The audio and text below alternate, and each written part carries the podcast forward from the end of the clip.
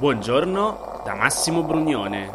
Oggi è mercoledì 19 maggio, mancano 35 giorni all'inizio dell'estate e queste sono notizie a colazione, quelle di cui hai bisogno per iniziare al meglio la tua giornata. A Greta Thunberg non piace la politica agricola comune dell'Unione Europea, la cosiddetta PAC, e non piace nemmeno ai membri della campagna Withdraw the Cap che hanno avuto un colloquio online con il commissario europeo per il clima e il Green Deal europeo Franz Timmermans.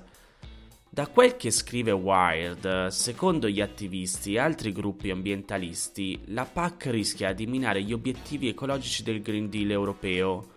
Tuttavia, Timmermans ha detto loro di non avere il sostegno politico necessario per sospenderla. Ma facciamo un passo indietro. Che cos'è questa PAC, Politica Agricola Comune? È un enorme programma di sussidi, pari ad oltre un terzo dell'intero bilancio dell'Unione Europea, che sovvenziona soprattutto l'agricoltura intensiva e l'allevamento industriale. Ora, il tema è che nonostante nell'accordo raggiunto per riformare la politica siano state introdotte alcune norme per incentivare pratiche più verdi e sanzioni per punire le infrazioni, le associazioni ecologiste hanno fortemente criticato l'accordo giudicandolo un compromesso al ribasso. E anche il commissario europeo per l'agricoltura Wojciechowski ha ammesso che l'accordo raggiunto è incompatibile con gli obiettivi del Green Deal, di cui la PAC doveva essere un pilastro. Secondo l'accordo, infatti, solo il 6% dei fondi saranno destinati ai piccoli agricoltori, mentre darà l'80% dei sussidi alle aziende agricole europee di maggiori dimensioni, che rappresentano il 20% del totale delle aziende agricole. Nell'incontro avuto con gli attivisti, Timmermans li ha esortati a lottare per una politica agricola rispettosa del clima, ammettendo che l'accordo della PAC è lontano dalla perfezione. Tuttavia il commissario ha anche aggiunto di non avere il sostegno necessario per soddisfare le loro richieste e ritirare la proposta della Commissione europea. Ma per Greta Thunberg, Timmermans sta sottovalutando la crisi climatica e secondo l'attivista svedese i cambiamenti non arriveranno dall'interno, dai negoziati dei politici che discutono di queste cose con i lobbisti. I cambiamenti arriveranno quando ci saranno abbastanza persone consapevoli in grado di spingere per il cambiamento. E su questo devo dire che sembra che si trovino d'accordo. Anche Timmermans ha sottolineato l'importanza della mobilitazione popolare per sostenere un'azione climatica ambiziosa e spingere le istituzioni a cambiare direzione, aggiungendo però, di nuovo, che ancora queste condizioni non ci sono.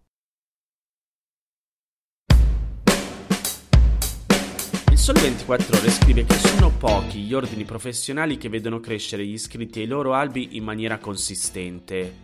Su tutti quello degli avvocati e quello degli psicologi, mentre altri come i geologi, i consulenti del lavoro, ma anche gli architetti devono affrontare una riduzione sempre più marcata.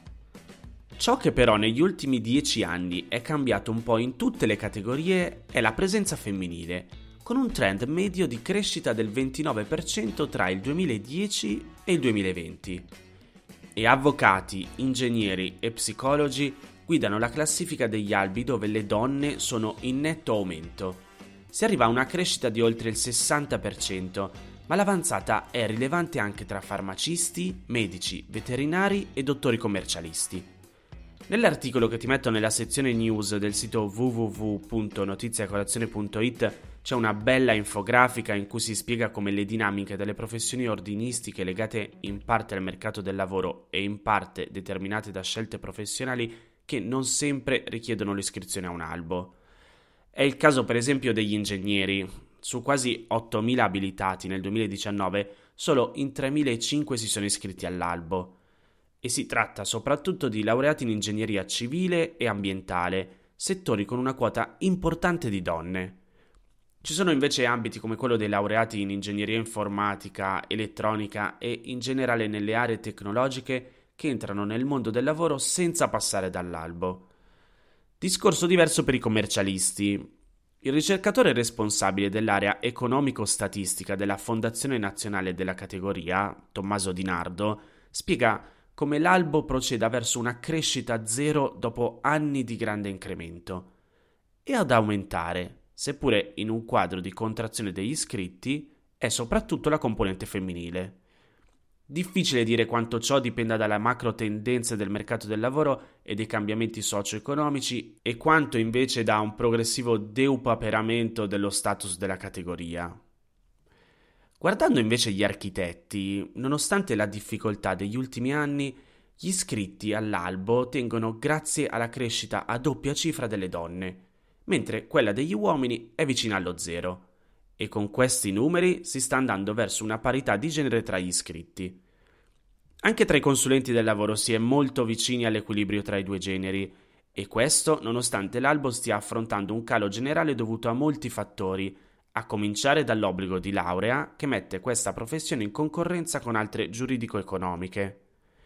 L'elevata componente femminile accomuna invece tutte le professioni medico-scientifiche tra farmacisti, infermieri e biologi era già la norma e adesso c'è stato il sorpasso anche tra i veterinari.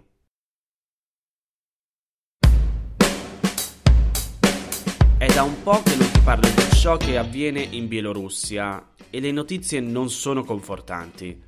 Le autorità hanno fatto irruzione nella redazione del sito di news indipendente tut.by, uno dei più importanti eseguiti in Bielorussia con sede nella capitale Minsk e lo hanno messo offline. La direttrice Marina Zolotova ha detto che le autorità hanno fatto irruzione anche in casa sua e in quelle di altri giornalisti della testata. La chiusura del sito di informazione rientra in una più grande repressione messa in atto dal presidente bielorusso Alexander Lukashenko, che governa in modo autoritario dal 1994. Come spiega il Post, dall'anno scorso in Bielorussia sono in corso grandi proteste contro Lukashenko, dopo che ad agosto aveva dichiarato la vittoria nelle elezioni presidenziali internazionalmente riconosciute come falsate. Da allora numerosi esponenti politici di opposizione sono stati arrestati o sono stati costretti a lasciare il paese. La principale oppositrice di Lukashenko e sua sfidante alle scorse elezioni, Svetlana Tikhanovskaya, ha detto che le autorità bielorusse stanno cercando di uccidere i media, i partiti politici e le comunità civili e che gli attacchi a Tut.by sono un chiaro tentativo di distruggere quello che rimane dei media indipendenti in Bielorussia. Il Ministero dell'Informazione bielorusso ha pubblicato un comunicato in cui spiega che le autorità hanno agito per ordine di un procuratore e, sempre nel comunicato, sostiene che il sito avrebbe violato la legge sui media pubblicando informazioni per conto di una fondazione non registrata a livello statale che dà sostegno alle vittime della repressione politica nel paese. Lo stesso Tute.by ha fatto sapere che le autorità hanno confermato anche un'indagine a carico del sito per evasione fiscale e i media locali segnalano che al momento diversi giornalisti del sito non sono raggiungibili per telefono. Tra l'altro, già nell'ultima settimana alcuni di loro erano stati arrestati per diverse ragioni, alcuni per aver partecipato a eventi non autorizzati come manifestazioni contro il regime, altri due mentre seguivano il processo di un oppositore politico. Una giornalista era stata arrestata a marzo per aver rivelato segreti medici dopo che aveva raccontato e dimostrato attraverso referti sanitari che la morte di un manifestante non era avvenuta in una rissa tra ubriachi, come sostenevano le autorità. Tute.by esiste dal 2000 e secondo diversi osservatori è sempre stata negli anni una testata piuttosto equilibrata che non si era mai distinta per una linea particolarmente antigovernativa o di opposizione. Nell'ultimo anno, però, ha cominciato ad avere problemi con le autorità per aver raccontato la repressione messa in atto dal governo bielorusso, fino all'attuale chiusura. Queste erano le notizie a colazione di oggi. Se ti va di aiutarmi e sostenermi nella produzione di questo podcast, puoi farlo inviandomi un piccolo contributo dal sito www.notiziacolazione.it. Se ti sei perso alcune notizie puoi andare indietro e ascoltare anche quelle dei giorni scorsi. E se lo ritieni utile, puoi condividere questo podcast inviandolo a qualche amico. È disponibile su tutte le piattaforme audio. Ricordati che se vuoi puoi iscriverti al canale Telegram di Notizia Colazione per riceverle tutte le mattine direttamente sul tuo smartphone. Oppure mandami il tuo numero di telefono alla mail notizie a colazione chiocciolagmail.com per riceverle via WhatsApp. Ti aspetto domani per iniziare insieme una nuova giornata. Un saluto da Massimo Brugnone.